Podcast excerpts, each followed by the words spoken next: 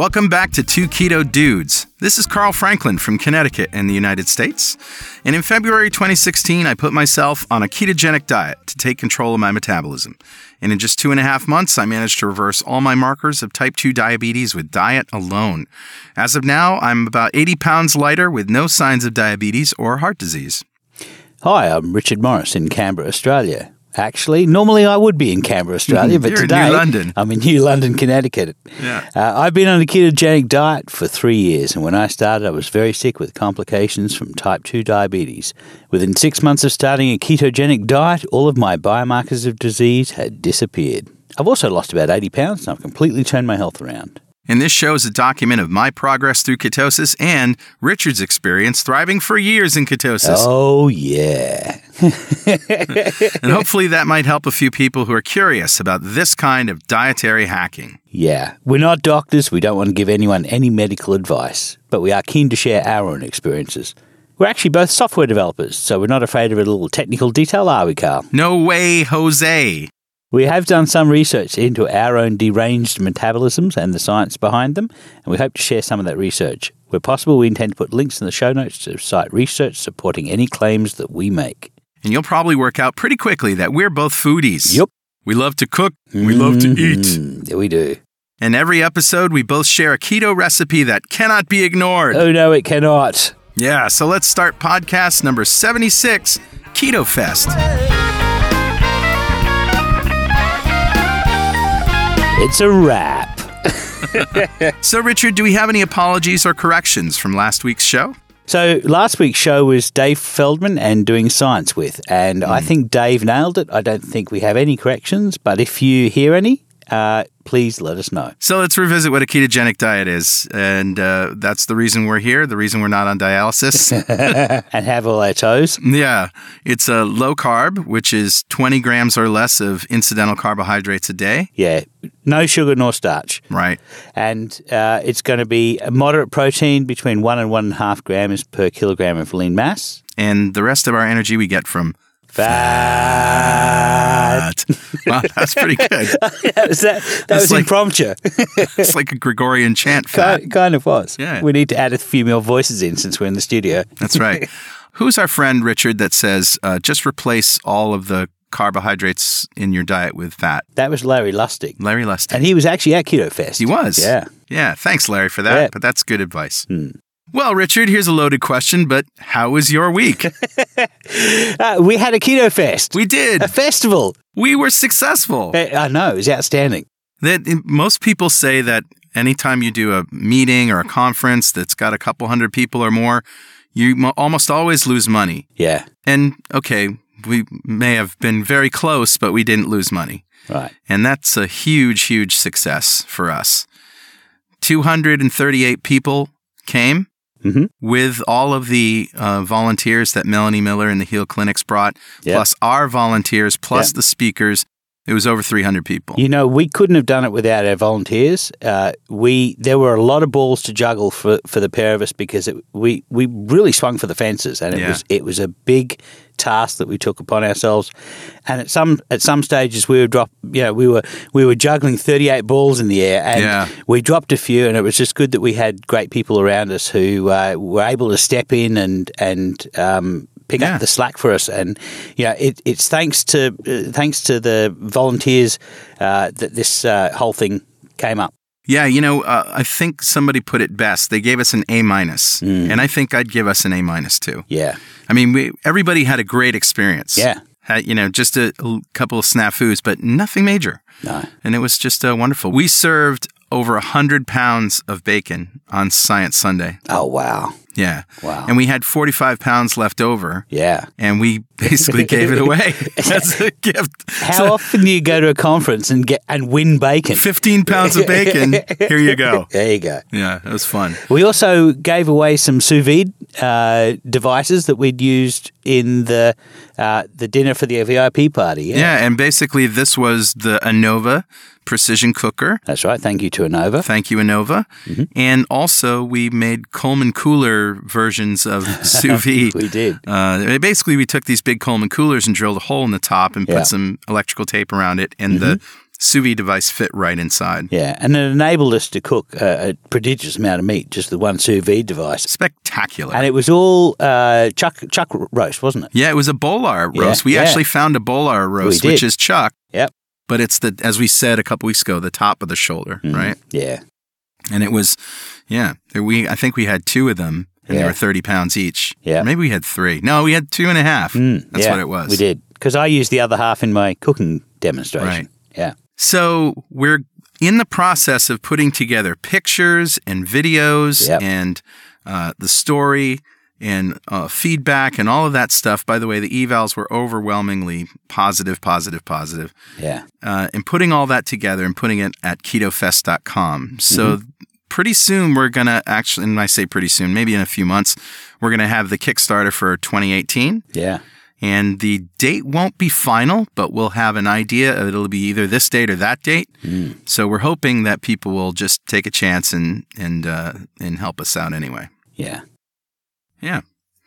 What else can we say about Keto Fest? We we we thanked everybody. Um, the people at the Garde, Jeannie and Steve Siegel, Yep. were absolutely instrumental in helping it. Melanie's people, um, Fiorella was a fantastic cook of chicken tikka masala. Oh, and her cooking demonstration as well, the poppers. I wasn't able to have one, unfortunately, because I was uh, doing some juggling. I had about 37 balls in the air at that time. Yeah, yeah. And Louise Reynolds with the salmon Yeah. frittata. You and Yeah. Brenda did uh, the the waffles. That's right. Yeah. And I did six types of pulled beef in 30 minutes, Yeah. and everybody said I was mad to try it, and I nailed it. and I did the chowder. Yeah, Mm-hmm. you totally nailed the the six types types of beef. That was crazy. And Kim Harton did lemon cakes. Uh, Jill Knopoff did no bake chocolate brownie energy Mm-hmm. bars. And uh, Taffany Elrod, the chef from New York City, did crunchy cinnamon coconut Oh, granola, yeah. which was Wasn't amazing. That good. and Tara Scheimer did shrimp pad thai. And um, yeah, what can I say? It was great. We had the makerspace packed the whole time on Yeah. Social Saturday. I, I I think I enjoyed that almost more than the Science Sunday. Yeah. Uh, but they were both good. This is all part of what we do. Is it's you know half the time we spend on food and the other half we spend on science, and that's Right. really what that's what our show is. It's, you know, it's a food and science festival. yeah, it's a food and science podcast as well. Securoli Pig Farm brought a 300 Oh, yeah. roaster and they were cooking it all night. And uh, and it was wonderful. I actually got the jowl? jowl. Yeah, I got the guanciale. I just was I wasn't there on time because I, happened was be doing there. cooking demo and Yeah. I missed the jowl. Uh, next time the dudes get the jowl. Seriously. Yeah, definitely. we'll tell them.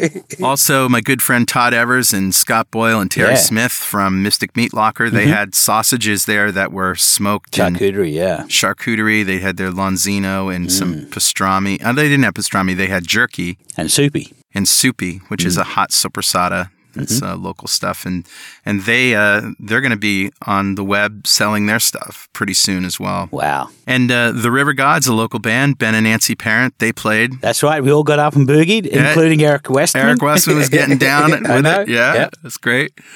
And New London Landmarks did walking tours. Yeah. And Whaling City Tours did Segway tours. Yeah. And Whaling City said it's the best day of business they've ever had. That's right. Yeah. Um, Alan Meisner came down and did these fitness classes with Yeah. just resistance training. Everybody loved them. They That was- loved them. Yeah. yeah, he was great, and that was right on the lawn, right Yeah. on the on the parade. Mm-hmm. So we had a lot going on. Oh, also, uh, Thames River Greenery was doing wine and cheese tastings all day, Right. And they were right across the street from Right. the parade. And that brings me to. So, well,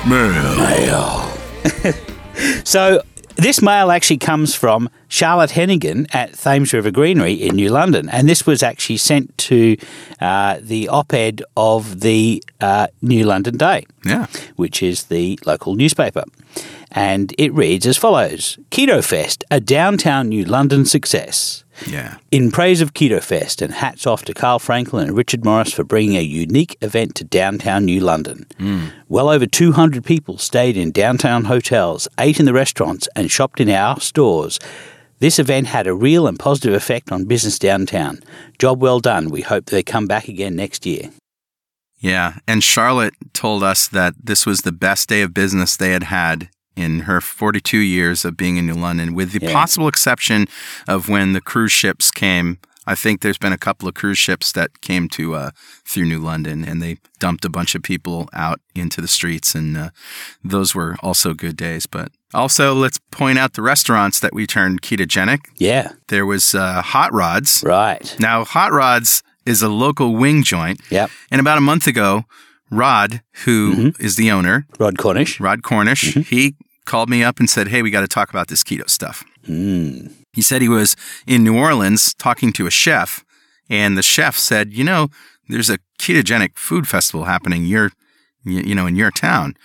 And he goes, Yeah, you know, I know that guy. It's like, so he went to New Orleans to get schooled about Keto Fest. And then he called me up. He actually went on the ketogenic diet, lost 20 some odd pounds, and he put some great stuff on his menu. Cup of bacon.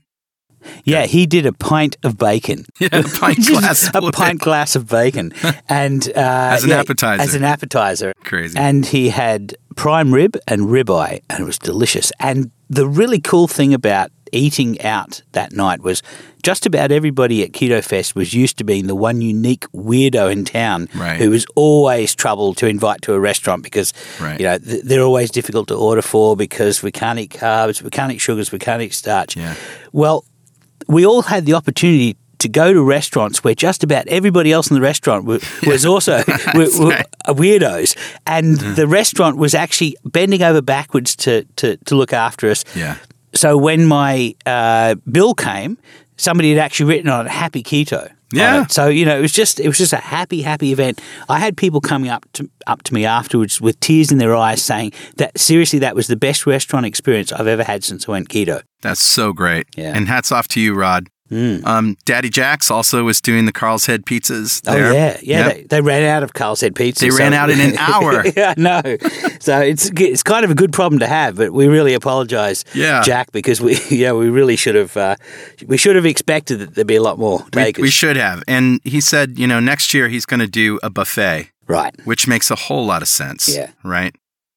So uh, then we had the social, which was doing burgers, Yeah, they did the heart attack burger, the right? heart attack burger. That's right. With uh, it's basically a burger that has the kitchen sink and, and a fried egg on top, and they call it the heart attack burger. No irony there. no, And uh, then we had a Mambo, which Yeah. uh, not a lot of people went to because their specialty, keto specialty, was pernil, which is roast pork. But they've been eating pork all day. yeah, no. That that that was unfortunate. So we'll we'll Yep. we'll do a better job for them next time. Yeah. But the one that I really loved was the Thai place, Yeah. Bangkok City Thai. Yeah. We changed them. We came to them before Keto Fest and we took them some shirataki and we explained how they could keto up their meal, their, Yeah. their pad thai, by replacing the noodles with shirataki and instead of using palm sugar, using stevia, better stevia. Yep.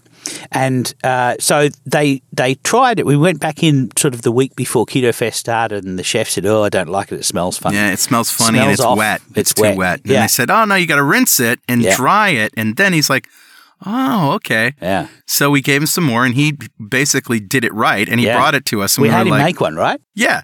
And it, it was delicious. unbelievable. so, Yeah. yeah, so we shipped him a few boxes from Amazon Yep. and uh, he served it all up. And then we went back that night for dinner After Keto Fest. after Yeah, Keto yeah, Fest. Yeah. And we and he brought out um, some something that is normally on the menu with rice, done with shirataki noodles, and he said these noodles are better than the stuff that we're using for our noodles because the the pasta, the bread based ones, Yeah. they fall apart. Yeah. you, you can't. You have to serve them right away. They don't last. And Thai sau- sauces work better if you leave them overnight. right. So you need leave them with the noodles. If you leave them with regular noodles, they all fall apart and it's nasty. So So he's basically saying these shirataki noodles are a better product for Right. my regular customers yeah, than than the standard pad thai noodles he's been using. Blown away. I just love the fact that he was so overjoyed with these noodles and how excited everybody was to have uh, shirataki noodles in a pad thai. Yeah. That he came out with a brand new dish that he's just created. Yeah, it had basil and chili look, peppers Yeah, and- look what I can make. Look, look what I can make with your shirataki Yeah. noodles. He was like overjoyed. Yeah. And he said the only reason that he wouldn't put it on the menu normally is just because he has to train his people to uh, to to cook with him. Yeah. Well, it also helped that he got the product for free.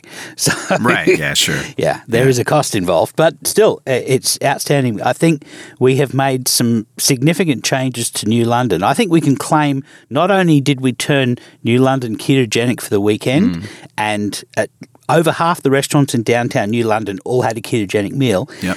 but some of them are keeping the ketogenic meals on their menus for the whole year. Right. And all of them want to be part of Keto Fest next time round Yep. because because they were slammed with business. They just That's got right. so much business. So, um, you uh, from that point of view, I consider this to be an outrageous success. There was one more restaurant we got to mention, which is Wings and Pies.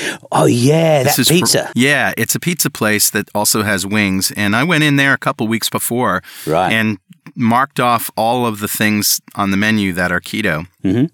And I asked him to bring me a pizza on a plate. okay.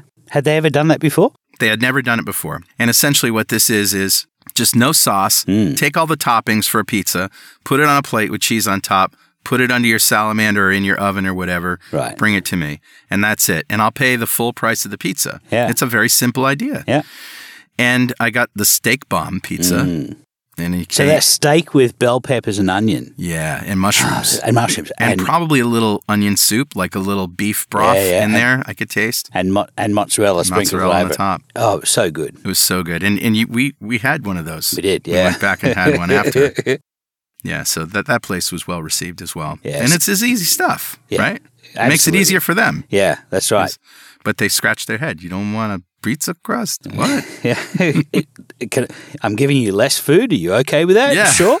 And you know the thing is, if you're keto, you don't need so much That's right. padding. You don't need all that filler. Yeah, and I'd gladly pay ten bucks for what I'd normally buy a pizza and just Right. not eat the crust anyway. Yeah. Yeah, sure. And then the final thing on Social Saturday was the movies, Yes, that's right. and we had uh, two movies. We had The Widowmaker, Yep. and we also had uh, Fathead, Yep. and uh, we showed that at, in the Garde at their 60 foot screen. Yep. and everybody everybody enjoyed that. Mm. And then on Science Sunday, we had a whole day full of science, and uh, starting with our uh, our keynote, and then you know finishing off with uh, Ivor at the end of the day, Yeah. uh, wrapping up the show for us. And uh, people said to us, uh, Georgia Reed made this comment. She said, "You know, you've done something unique here. Most conferences are just sessions, Yeah. or most festivals are just like you know." Food trucks and, Yeah, yeah. and what have you.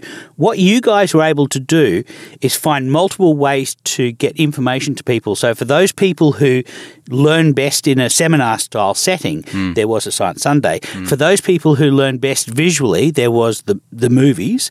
Hmm. And uh, for those people who learn best practically doing things, there was the cooking lessons. Right. And then you had the experience of people being able to order and tweak their f- meals so that they were ketofied Yep. in a safe setting where uh, the restaurants were prepared for it and everybody around them was doing the same thing. Um, and I, And we gave them coupons. So Well, that's it. We We, encouraged them coupons. to spend money. yeah, our goal was really to have these restaurants want to be part of this Yeah, next yeah, next yeah. time around. So thank you, Georgia, for making that comment. Yeah. And she's spot on. Um, on Science Sunday, we also had food too, but it, Yeah. you know, we we weren't doing lessons or anything. But we started the day with a bacon bar right after Megan Ramos left the stage. I So, know, right? Yeah, about 10 o'clock, the bacon came out. And then Julie from Fox Hill Kitchens, which if you haven't had her bagels or her buns, it's bread.2keto.com. If Yeah. you go through that URL, that helps us by using our affiliate link. And, you Yeah. know, I don't know how much we make, but Yeah. something nominal. We would advertise this bread even if we weren't paid for it because And everybody did. so good. Everybody's been raving about this because she made toasted cheese sandwiches. Grilled cheese sandwiches. and everybody raved about it. Professor Richard Feinman actually said to us, I had one of those grilled cheese sandwiches and I totally expected to be knocked out of ketosis, but Brenda Zorn tested my, my ketones and Solid. solid. Yeah. That's it. So there's no glucose There's in no there. glucose in them. Yeah. So that those were a big hit, and then people got the idea that they could take some bacon from the bacon bar Yeah. over to Julie and, she'd Zoe, in, and she'd put it in a cheese and she'd put it in a cheese toasty. and uh, and then uh, know, maybe around two o'clock or something like that. Uh, Fiorella Assist brought out this amazing Oh, chicken tikka masala that had been stewing the night before. Yeah. Oh, That, that really is one of the best meals I've had since being ketogenic. I. I went back for two servings of that, um, Yeah. and that was also with the uh, the riced broccoli. Riced broccoli from Yeah, Keto, Keto and Co. Co, yeah. And uh, big shout out to those guys. They came down and, and helped us out in the kitchen. They did. And just uh, made, helped make Keto Fest a big success. Mm-hmm. So that's it. Everybody went home and uh, satisfied, full, brain full, Mm-hmm. and making some new friends. Yeah, So while we were at Keto Fest on Science Sunday, we got to interview Richard David Feinman, that's right. who, uh, if you don't know who he is, you're certainly going to now. Yeah, this is the highlight of my Keto Fest adventure: is getting a lecture from Professor Richard David Feinman on the Krebs cycle in front of 300 people. Yeah. So let's roll that recording now. Heard you say you're due for a little. And uh, we're here at Keto Fest. Yes. Yes, with Professor Richard David Feinman. And uh, Professor Feinman is professor of biochemistry, cell biology at SUNY in Brooklyn. And uh, that's all I'm going to say about him because his, his bio goes on. And uh, it's, it's, uh, we're very honored to have him with us. So welcome, Professor Feinman. Oh, thank you. Uh, I did want to say that uh, among my accomplishments is I ran the first low carbohydrate conference in 2004. That's right. And I would have to say that on reflection, that was the second best low carb conference I know about. Wow, that's very kind of you to say. Flattery will get you everywhere. And, and it was an international conference because I had a couple of guys from the Netherlands. Well, you uh, and uh, we and you did something similar in that we crowdfunded a conference with, with That's right. Kickstarter, Yeah. and you crowdfund science. I did uh, better than that, or I, I would say that the crowd did better than that. I, I uh, don't want to underestimate how much uh, Gene Fine, who is the uh, director of this part of the research, uh, h- how grateful we are to everybody for getting in there on the crowdsourcing. Yeah, And um, what happened, uh, for those who don't know the end of the story, we did raise $60,000, which uh, Wow. was very good. And the it radiated because the next week, when after the program was closed, the next week I got a check in the mail for $25,000 from an anonymous person. And the big break was a couple of weeks later, somebody called us and wanted to uh, give us a lot of money, which turned out to be $1.3 million. wow, well done. See, just be awesome, and good things happen. That's what I always say. And he, he found it by seeing the uh, experiment.com. Yeah. So, So, what was the nature of the of the science that you were funding? I mean, it was obviously nutritional and diet. well, related. we're, we're uh, trying to treat cancer with ketogenic diets. yeah, really? And uh, my uh, colleague, uh, Dr. Gene Fine, who's in charge of this operation, uh, has done a preliminary study. So we had uh, 10 advanced cancer patients, and we put them on a ketogenic diet for uh, a month. So it was a small study, and on the face of it, it was just a uh, uh, safety feasibility study. And they all did okay. They all liked it, and or at least tolerated it. And but we had some interesting uh, preliminary results. Of, of the pa- these were very sick patients. You had to either have uh, failed chemotherapy or refused it to get Yeah. into the study. yeah, And half of them had either stable disease or partial remission.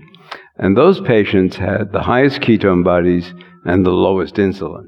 wow, Wow. And so it's the Wow. uh, insulin ketone body connection that's, that's critical. Right, And at the same time, in, in my lab, we've been doing uh, cell culture studies, and we have uh, uh, seven cancer lines, uh, several uh, colon cancers, and uh, several breast lines. And we treated them with acetoacetate, which is one of the ketone bodies, Sure. and that reduced the levels of ATP and also slowed growth in Hmm. in these cultures. And we had a control of uh, normal human fibroblasts, and those were not affected by the. Wow. Uh, Yeah, we we know from uh, from experience with our friend Mark Miller, Sure. who had who I showed the slide this morning. He had prostate cancer and did a combination of, and I and I missed one thing that he did. He did a ketogenic diet. He did uh, the the the exogenous ketones as well as he did the um, hyperbaric chamber treatment. And the the research shows that all three of those together dramatically. Uh, Right. The problem in the field is really that this was a very small study, but it's the only one. I mean, it's really a, it, there are some going on, but as far as I know, this may be the only human study. Hmm. We got a very glowing editorial uh, review from Lewis Cantley, who is the head of uh, uh, oncology at Weill Cornell. And I, I think it's because we all know that this should have been done 20 years ago. Right. And uh, and it, it's not just that uh, we were off on the wrong track, uh, or, or that medicine in general was, but we all were. We really un- underestimated uh, the importance of ketone body metabolism. Yeah, that's right. So have uh, have people, uh, cancer patients, reached out to you and in for offering advice? I mean, people are desperate for a cure. Well, we, we've got some people who wanted to volunteer, Yeah. and we, we're going to start the trial in September, but it, it, they'll all be patients up at Einstein in the Bronx. Uh, I, I think what's uh, important is to recognize that, well, two aspects of the fact that they're very dramatic anecdotal stories. Uh, and uh, the, the problem with that, of course, is you don't know there is such a thing as uh, spontaneous remission, and you don't know what else changed. But what they do tell you is that the diet is safe. Right. That, that uh, whether they got better for some other reason, uh, they were not hurt by the diet, and, and for that reason, I, I think, in you know, looking long range, I think we have to say that the uh, uh, the glass is so much more than half full that Yeah. we want to be optimistic. So, what was the response from the medical community to that research? Well, I, we didn't get much response, but I don't. I don't think uh, you know. I don't think we could ask for much response. We, uh, the the uh, uh, getting a, an editorial like the one we got from uh, uh, Cantley is all we wanted. Uh, Right. You know, so. Uh, Certainly, nobody was discouraging, but we recognize it's a small study. You know, it's uh, research, and everything could uh, go wrong. And, uh, you know, it's uh, important to understand that we met with uh, the person who gave us the million dollars wants to remain anonymous. We refer to him as the donor. Yeah. Uh, and we, we met with him, and, uh, you know, I said, you know, you, you got to know that this is research. We could get nothing here. Right. Yeah. And he said he understood that. So, Wow. Um, but I think what will, uh, you know, with the precedents that we have, I think we have a good chance. That's great. Just to add one more anecdote to the collection of stories, is Matt here? Yeah. Matt, I want Matt to stand up and take a bow. And uh, before you do, let me tell your story briefly. Matt is actually a, a patient. He is just going by Matt. Uh, he's a patient of Dr. Nasha Winters, and who put him on a ketogenic diet. And tell everybody what cancer you had or have. A soft tissue sarcoma. Yeah. And what stage was it in? Stage four. And you've been eating keto, right? For how long? 16 months. And do you have cancer? No.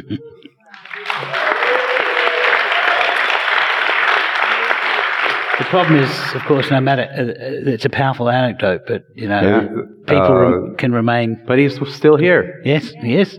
There are uh, several, and uh, they are very inspiring. You don't Yeah. want to uh, get carried away, but Sure. they're really telling us something. Yeah, they are. So, is there any uh, interest in doing a larger study and taking that uh, research further from other researchers, or uh, is that something that- that your I think there uh, were the uh, well, there are other uh, private funders. So Jeff Volek and Berta are, are undertaking a similar thing, and there are a few other studies. Uh, the trouble is that the NIH in this area is so behind the times.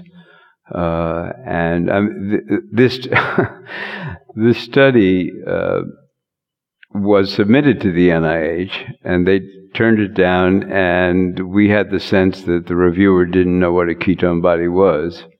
It was very discouraging. And then uh, uh, we had an offer for private funding, which uh, dragged along for a long time and then fell through. I won't mention the uh, sponsor. So when uh, the donor called uh, Gene, uh, his response was, "Oh yeah, sure, we heard this before." And uh, luckily, I uh, saved him from. the the donor said that they were not insulted; they Yeah. understood. That, Yeah, yeah. so uh, so it, it's very tough. I mean, and you know, i even uh, crowdsourcing is Hmm. maintaining that. You guys know it was. Sure. We we said that it was as much work as writing an NIH grant. the difference was that we liked the people who were giving us the money. we feel the same way about Keto Fest. I mean, it was Yeah. really that it was wasn't just our vision; it was the vision of of everybody who got involved, and that's why all the t-shirts and all the bags they co-sponsored because everybody who came to the first Keto Fest was part of that initial vision. The second Keto Fest, hopefully, will be uh, you know will be an extension of that, but it's the it, you know vision is not not in, it is in short supply. Yeah.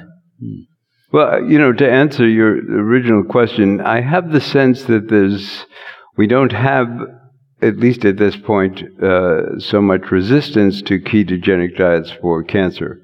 Partly, uh, the the most bizarre phenomenon, as you guys know, is, is that we have resistance from the medical community to uh, ketogenic diets for diabetes. Yeah. where, Right. where it's just uh, it doesn't make any sense. Oh, it makes we- sense to me. well, the money. well, yes and no. I don't know. Okay. I mean, I I'm a believer in what is known as uh, Hanlon's razor. Yeah, yeah. Which says that you should not invoke malice until Oh. you've excluded stupidity. I, I totally agree, and I'm, I, and that's one of my favorites. And I'm glad you brought that up because you know when I say, well, I say follow the money. I, I, I just believe it's incentives. You know, and everybody has an incentive to feed their family, and when you threaten somebody's incentive to take away their job and their career and their their companies and all of that stuff, No, Yeah, they they get gi- weird. they give it up as long as you don't uh, have to get them to admit they made a mistake. oh, That- Uh, that's part of the problem. Is we we, Yeah, we no, made a I- bad mistake forty years ago, and we keep doubling down on it.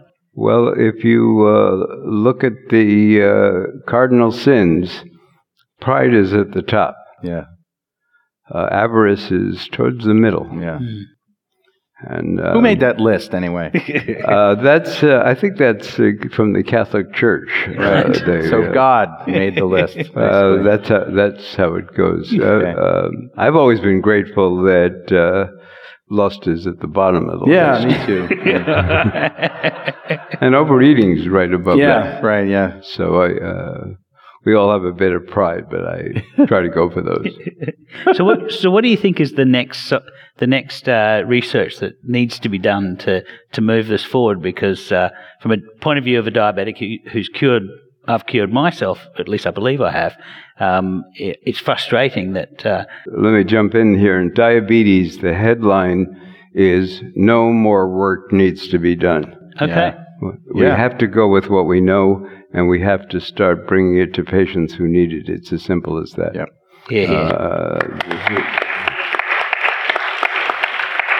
I mean, I mean, this, this has been the uh, paradigm in diet research. If you compare a low-fat diet and a low-carb diet, if the low-fat diet wins, then that means low-fat is good. right. If the low-carb diet wins, more work needs to be done. well, no more work needs to be done. No. We need to go Enough with what, what we Yeah. have Yeah. and uh, you know, which is different than uh, saying, you know, our our motto is what we know is much less than what we don't know, but still we need to move forward. Uh, in the cancer area, we need to do everything. We, Yeah. we just, uh, you know, it's it's what I was saying before. I've been uh, working in uh, metabolism for a long time, and I underestimated the importance of uh, ketogenic metabolism. Is are there any uh, any tumors um, that is that grow in a ketogenic body? Uh, in, in, a, in a body that is, is it has adequate ketones, or We don't know. we don't know. So We that's basic research we, we, need. To We've been- we- it's very surprising how little we do know.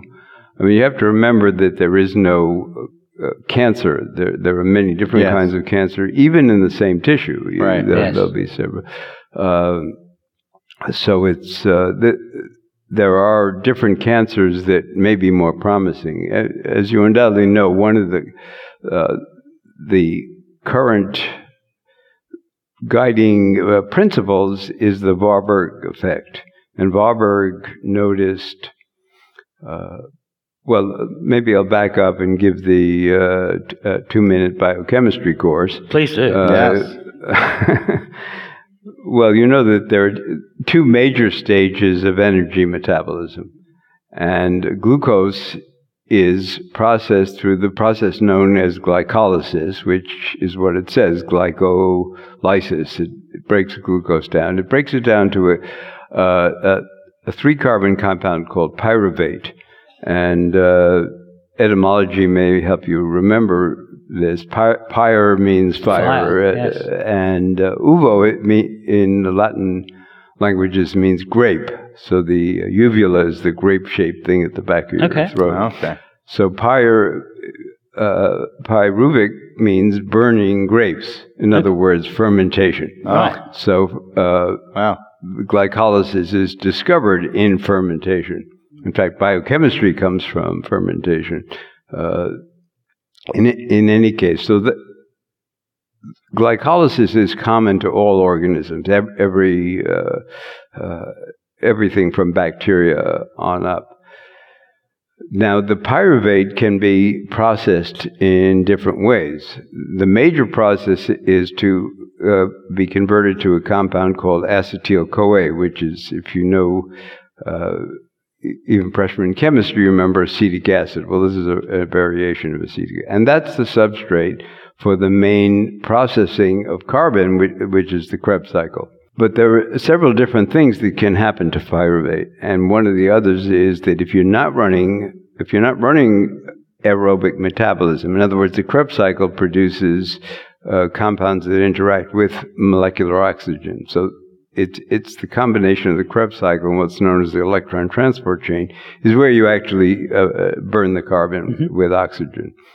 So uh, you have the two processes. You have glycolysis and aerobic metabolism, and the link is pyruvic acid. But pyruvic acid can also go to lactic acid, right. and that will happen if you're not running so much of the aerobic metabolism. So, for example, Red blood cells. yeah, red blood cells and rapidly exercising muscle. Muscle can run both aerobic and uh, glycolysis. So you know that uh, rapidly exercising muscle will run glycolysis and it will produce a lot of lactic acid. That's where cramps come from. Is that am I right well, about that's probably not true. No? Uh, the it, they may uh, they are actually the lactic acid is, is used uh, right away. Oh, it may yeah. contribute because they are acids Yeah. uh, and the ionic effects, what they call uh, delayed onset muscle soreness, Right. is one of the uh, common things that uh, people don't really understand that well. I just call it ow. So, so one of the things I understood about the, uh, about lactic acid is, is it goes in and out of a cell through the same mechanism as ketones, and so as we become fat adapted, the I, transport. I, yeah, I think so, but it, it's more that in a lot of the cases, it's just used again as a fuel. oh, I see. So it, it, it is, but the the relation to uh, the relation to cancer is that what Warburg found is that uh, if, if he measured the blood of people with cancer, Hmm. they were producing much more lactic acid relative to carbon dioxide Oh, right. than normals. So that gave him the idea that this was uh, Metabolically uh, related. Yeah, and uh, I mean, he did some very uh, clever experiments. Uh, he animals with uh, cancer in one arm, and he would cannulate both arms, sure. and he could uh, Can you, show. can you define that term for us? Cannulate. Oh, you, uh, you just stick a uh, a tube into the uh, arm. Okay. Yeah. And uh, the uh, so the cancer cell was producing much greater lactate. Uh, oh, uh, let me say, in biochemistry, we use the word lactate and lactic acid completely Okay. interchangeably. So, uh, uh, so th- there was much higher uh, lactate to CO2 in the cancer cell. And uh, so this gave rise to the idea that cancer cells, for some reason, were restricting their metabolism just to the glycolytic part, Right. which, which is much less efficient in ter- or le- much less overall effective in producing ATP, uh, even if there was oxygen there. So, and he thought that was the hallmark of cancer. He thought, well, uh, and that's a slight exaggeration in the sense that uh, n- not every cancer Yeah. shows uh, what's called, uh, well, it, it's usually called glycolytic metabolism, but it means glycolytic even in the presence of oxygen, because all cells run glycolysis. Right. Yeah. Uh, so, but we have a clue as to uh, which, uh, well, we know which ones are like that, and they also tend to be, and and here's one of the reasons. You know, people ask, why do you want it? What what makes you think ketones will work at all? Right. And one of the uh, pieces of evidence is that diabetes and cancer seem to be related. so sure. the, if you uh, plot the incidence of, of cancer among people with diabetes, you see that uh, a large fraction, maybe 80%, of the cancers correlate with diabetes. The ones that don't are the ones that are not glycolytic. So, for example, most prostate cancers, there are exceptions, but most prostate cancers are not glycolytic. Uh, people with diabetes are not at greater risk for prostate cancer, and we uh, suspect that those are not the best target. Although there are, you know, good experiments that they did experiments at Duke with uh, uh, mice and showed they could cure. Uh, um, but mi- mice are a little bit different. Yeah, they are, aren't they? So you, you don't always know. So we're going to let you do a, a presentation in a few minutes. Um, tell us what it what it what you're going to talk about. Well, uh, it uh, one of the problems we have is that the medical literature is. Well, here's the way I usually introduce it. I usually say that the medical literature is, and I have in quotation marks, uh, full of mistakes, full of statistical fairy tales, hmm and uh, maybe half of it is wrong, and that's the quotation. But I didn't say that. Okay. And uh, usually I'm inclined to say it in my blog, but not usually in print Okay. in the journal. That's from the editor of The Lancet. Right. Oh. So Yeah. if it's bad, how come he didn't know it was bad? Ah, he's an editor. Uh, and uh, the problem we have is uh, that we're not doing science. Previous talks have explained not only how much we've trashed the uh, diet heart hypothesis, but as uh, Eric said, you know, we got the uh, evidence that would make this approved as a drug. Right. I, I uh, yeah. if you could put it in a pill, if you could put ketosis in a well, pill, I, I, Right. I'm laughing because I just happened to read something I wrote a long time ago. I, I came Hmm. across it. I said, you know, if this were a uh, uh, if this were a drug, everybody would be rushing to buy the stock Right. in the Yeah, company. yeah. Uh, Yeah. Sometimes I say something smart.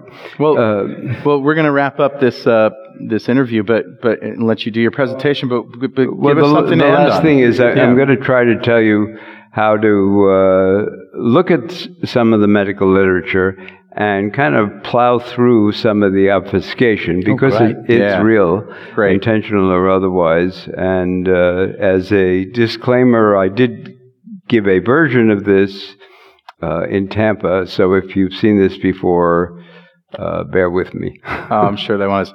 Professor Richard David Feinman, ladies and gentlemen. Thank you. thank you very much. Heard you say you're due for a little. Well, Richard, you know what we forgot to do before we heard from Professor Feinman? What's that? Is give away a two keto dudes coffee mug. Oh, we should do that. Yeah. Yeah, we should do that.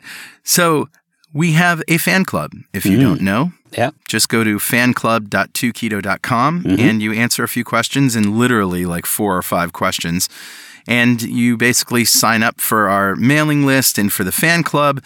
And every show we give away something. And today's giveaway is a two keto dudes coveted coffee mug. Yeah. Loot.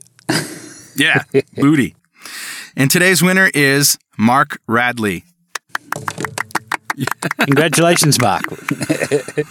Ba bum. Yep, you and you Mark. get to look at our faces while you drink coffee. That's right. Mark uh, just went and said, "Yep, I, I like you guys. I want to hear from you often, and here's my email and my uh, my info." And we just pulled the number out of a hat. So again, if you go to fanclub.2keto.com, You can be in the draw to win some loot. absolutely. And that brings us to a segment called Recipes! It's more fun when we can see each other. I isn't know. it? Yeah. I know. Uh, I'm going to go first, and I'm going to do another one of my pulled beef recipes. Great. And you could probably predict that for six recipes, I'm going to be I'm going to be pulling pulled beef out of my hat. Right. so this time, I'm going to do a Thai curry. Okay. Oh. So you may remember from last week, but if you haven't, I'll just give a quick rundown on how you make pulled beef. You get some chuck roast or bolar beef. Uh, I use about eight uh, an eight pound uh, bolar blade roast, uh, but you, you know you could use two or three chuck uh, uh, three pound chuck roasts. Right. And you put them in a slow cooker and you throw in a couple of bay leaves and you throw in some herbs. Uh, I generally, with beef, I generally use uh, thyme, but I I will do the same recipe for a pork shoulder or for a lamb shoulder. And lamb, I'll use rosemary, and pork, I'll use sage. Uh, so you just pick the right herb for the for the right meat, the right protein. So I like to put a little bit of liquid in the bottom of the pan so that the meat doesn't catch. And generally, I'll put like um, ice cubes. Sometimes I'll have whey left uh, left over after making cheese. I'll put No way. Ice, yes, yes, whey. I'll put it in a ice cube mold, and I'll put like six cubes of of whey, or it could be chicken stock or something at the bottom of the pan. The point is to. To, you don't want the meat to catch before it has a chance for some fats to render out. Right. Um, so, and you, then you cook it for 12 hours, and uh, at the end of that, you have uh, what looks like very liquid, looks like a broth, like a liquid broth with meat chunks deep in it. Yeah. Get a couple of forks and just shred the whole thing. And what happens is the shredded meat fibers then start lifting up the liquid and taking it on. And so you end up with pulled beef. And it's delicious. And it's been cooked for 12 hours, so the flavors have really had an opportunity to develop. So now then, normally what I what I'll do is I'll freeze uh, 200 grams of that uh, in a bag, and I'll come back to it uh, the next day, or maybe in three months' time, or maybe sometimes even a couple of years' time later, and you know it's perfectly ready to go. All I need to do is throw it in the microwave for a minute or two, and then put the meat in a pan, cook it up, and it's ready for, ready for a meal. Okay. So that's the basis of the pulled beef. Now I'm going to use Thai pulled beef. So what I'm going to do is I'm going to uh, get a magic bullet, which is a uh, it's a little mini blender, Yeah. and into that I'm going to add some kaffir lime leaves. And these, Where do you get kaffir lime leaves? And it's K A F I R? yeah, K A F F I R, and uh, you get them from a from the uh, herb section normally in a store. It might be rare in in in, in Yeah. the US. You might have to go to a specialty shop like, Like an Asian Indian, market. like an Yeah. Asian market. We found an that. Indian grocery. We did. in my town. Yeah, we so we there. had to, we yeah we had to uh, run around town to get all the ingredients for Fiorella's uh, uh, chicken tikka masala. Mm. Yeah, yeah. So um, I, I use kaffir lime leaves. You can also grow a kaffir lime tree. Oh, neat. Yeah, and uh, it's just it's just a citrus, but but the leaves have two segments, so it's like two little leaves, one after the other, and you basically throw it in the magic bullet. You add uh, uh, about uh, about a teaspoon for two people of ginger root. Mm-hmm. So um, I, I like to grate it before I, I grate it to put it into the blender, but the blender will probably mix it anyway. Right. Um, I'm going to add, so I've, I've got kaffir lime, I've got some lemongrass, about a teaspoon of lemongrass, a teaspoon of ginger. Uh, I add some uh, turmeric root, and that that gives it a really yellow colour Yeah. and a turmeric flavour. And uh, then I added uh, a little bit of um, uh, coriander seed. Yeah. So, and I put it in a magic bullet and I blend it up until it's it's basically um, reduced down into to, to a liquid, Hmm. and I've already got my pulled beef in the pan. I throw that on, and what that does is, I, I, and and mix it well with the meat. And what that does is, it hits the pan and starts to soften the flavors to meet with the flavors of the meat. Right. So you've already got well developed beef flavors. Right. We're going to add to that these hot, hot spices that then hit the heat and uh, soften just a little bit. Oh, neat. And then uh, to loosen the pan, so I've got this this meat like a tends to get paste almost, it's- right? It is exactly like a curry paste. Yeah. And then the meat goes a little bit dry because there's not a lot of liquid there. Hmm. And to that, I add. Uh, about half a cup of coconut milk or coconut cream. Nice. Cream is more fatty, so you know. Right. Well, um, I always get the unsweetened kind, kids. Always the unsweetened kind. And I like to compare products like for like and get the one with the least amount of carbohydrate. Yeah, sure.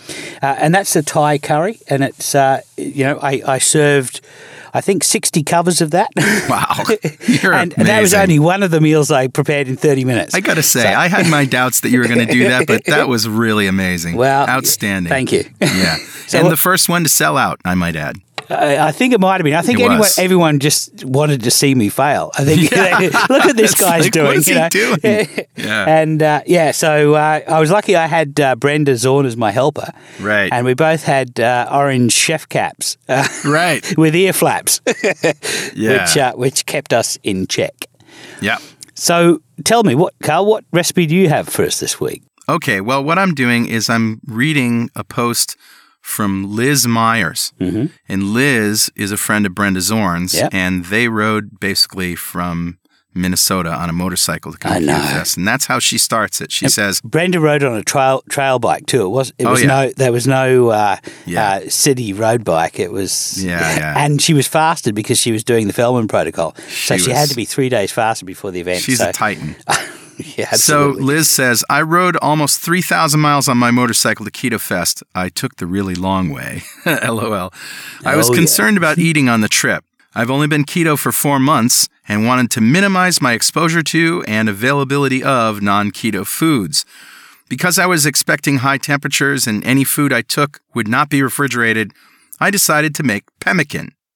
Ooh, Now, pemmican is a traditional food of North American Native people, or mm-hmm. First Nations. yeah, Traditional recipes call for thin sliced lean meat dried over a fire, pounded into a powder, and mixed with rendered fat. Sometimes dried berries were also mixed in, but general opinion seems to be that the berries were added to accommodate the tastes of the Europeans. right. My recipe is not traditional. Most pemmican recipes have a 1 to 1 to 1 ratio of meat, berries, and fat, but some are by weight and some are by volume.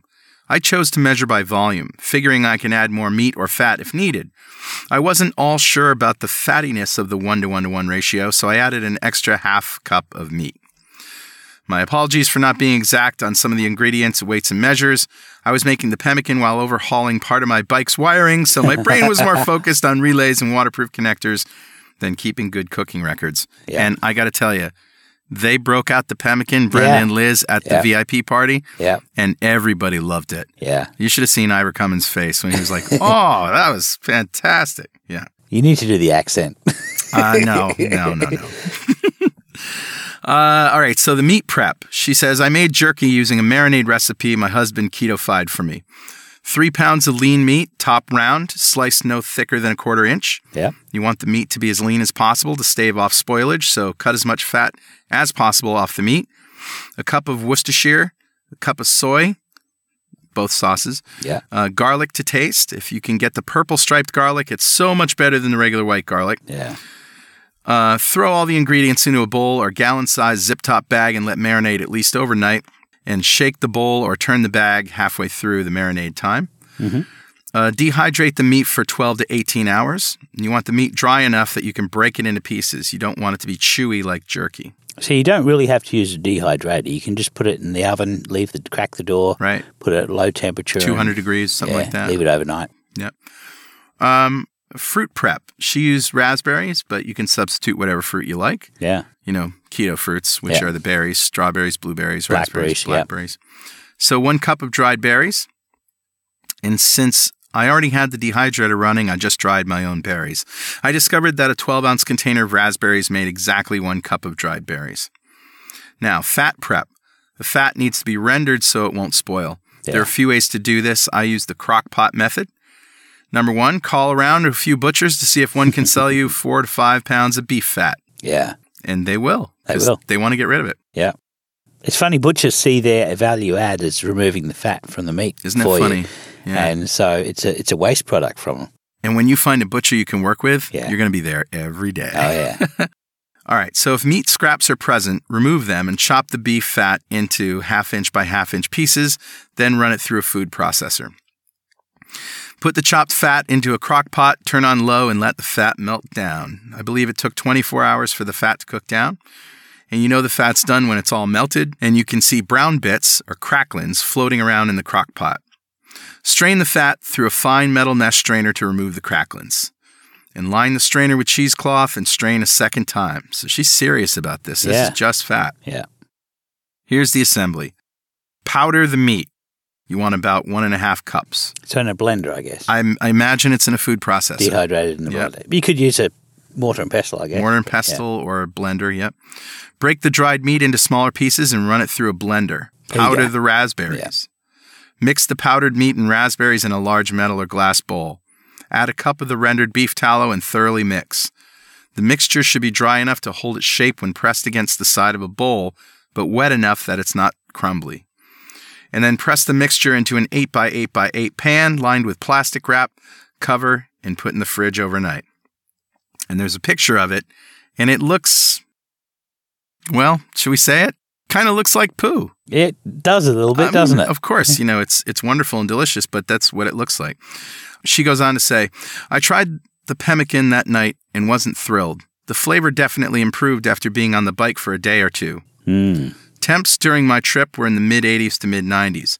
The pemmican was in my motorcycle's luggage for eight days. It got soft, but held together well and had no signs of spoilage. Yeah. It's because it's got, got no water in it. It- Yeah. It, lasts so much longer, and the and you get the water all out of the berries and the meat, mm. and then you're putting beef tallow in. You know, it's going And you have the salt from the Worcestershire and soy. Yeah, yeah, And, yeah. It, you know, it Yeah. kind of keeps all the bacteria out. yeah. Great. So uh, apparently the, you can you can keep pemmican for, for months, so uh, Yeah. without any refrigeration. And it really was delicious. Yeah, it it was, was really nice. amazing. Yeah. So thank you, Liz, for being my recipe this week. And I hope more people try pemmican. We will add a link to Liz's famous pemmican on the website at 2ketodudes.com. Of course, if you have anything that you want to tell us, something we said wrong, something that you don't agree with, some more research that you found to support or refute anything that we've said, send it by email to dudes at 2ketodudes.com or post it on our website. And you can follow us on Twitter at 2ketodudes, on Instagram at 2ketodudes. Mm-hmm. Make sure to use the hashtag 2ketodudes. And of course, if you want to join our forum, it's forum.2keto.com. And if useless swag is your fancy, you know, t-shirts, coffee mugs, and other junk with witty keto sayings on them, head over to gear.2keto.com. And if you want a shot at getting that swag for free, join the 2 Keto Dudes fan club. You'll be eligible to win something in every show. Fanclub.2keto.com. And if you feel like supporting our podcast and our forums, hit the donate button on our website at www.2ketodudes.com or just go to donate.2keto.com. You can also see our podcast and other videos on YouTube at youtube.2keto.com. And if you haven't already, go leave us a review on iTunes. Two Keto Dudes is engineered by Brandon Wen for Pwop Studios and produced by Carl Franklin. That's me. Pwop Studios started in 1999 as a full service audio and video production facility with podcast production experience since 2002. Online at pwop.com. Well, keep calm and keto on, Richard. Yeah, keep calm and keto on, Carl. All right. And we'll see you next time on, On Two Keto, Keto Dudes. Where Richard does another pulled beef recipe.